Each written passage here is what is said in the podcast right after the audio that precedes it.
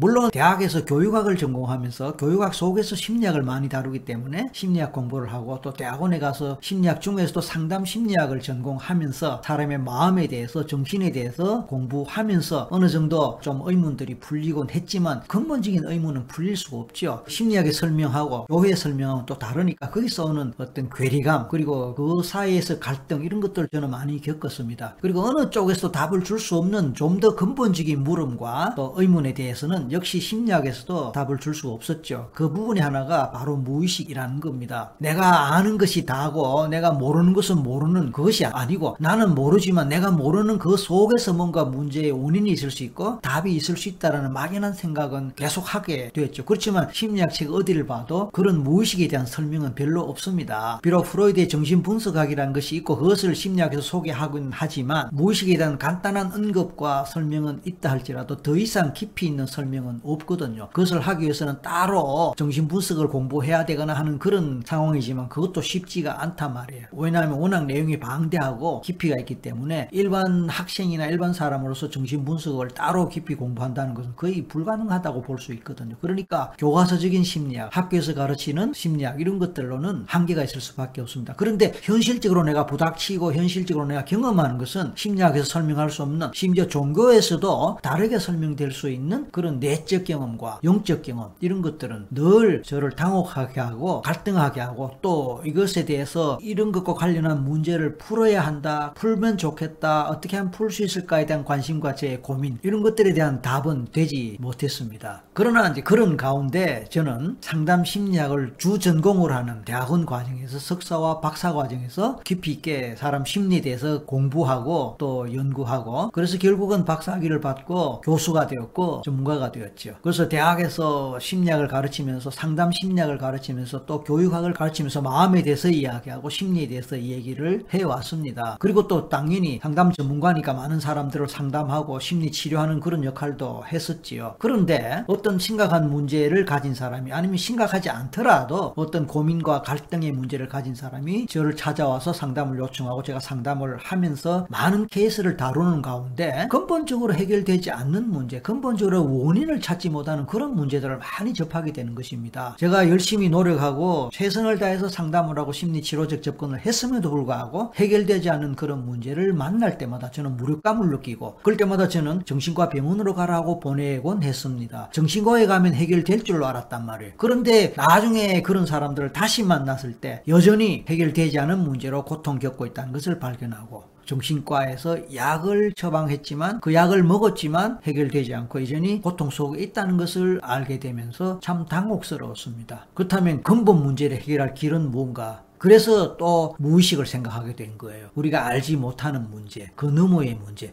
그러면서 영적으로 간섭받는 그런 현상도 있을 것 같다는 그런 막연한 느낌도 있었습니다. 왜냐하면 우리 어머니의 상황을 보면서 저는 그런 것을 알았거든요. 근데 그 영적 상황을 교회에서는 그냥 사탄이다, 마귀다, 이런 식으로만 생각하고 배척만 해왔지, 그것을 구체적으로 어떻게 해결해야 될지에 대해서는 답을 주지 않았다고 저는 기억을 합니다. 물론 열심히 기도하고 신앙생활 열심히 하면 그것은 하느님께서 해결해 주신 라는 가르침은 받았지만 글쎄 그게 썩 그렇게 와닿지는 않았습니다. 원론적인 얘기라는 가능할지 몰라도 실제로 주변에 보면은 열심히 신앙생활을 함에도 불구하고 고통 속에 헤매는 사람들을 많이 봤거든요. 그래서 어쨌든 저로서는 갈증을 느낄 수밖에 없었습니다. 문제의 근본 원인을 찾아내고 또 그것을 통해서 근본적으로 문제를 해결해야 된다라는 그 부분에 대한 저의 열망, 관심, 호기심 그리고 뭔가 모르게 이걸 해결해야 된다라는 어떤 절박감 왜? 저는 상담 전문가로서 많은 사람들을 만나고 그들을 도와주는 입장에 있기 때문에 그것이 안 되면 저로서는 무능한 것 아닙니까? 그래서 이것에 대해서 공부해야겠다, 알아야 되겠다라는 그런 막연한 생각은 늘 갖고 있었는데 우연한 기회에 최면을 접하게 됐고요. 최면에 대한 얘기를 들으면서 맞아 저거다, 역시 저거다 라고 생각하고서 그것을 배우려고 생각을 했었죠. 하지만 여건은 만만치 않았고 그래서 실제로 최면을 배울 수 있는 기회를 갖게 된 것은 또 세월이 지나서였습니다.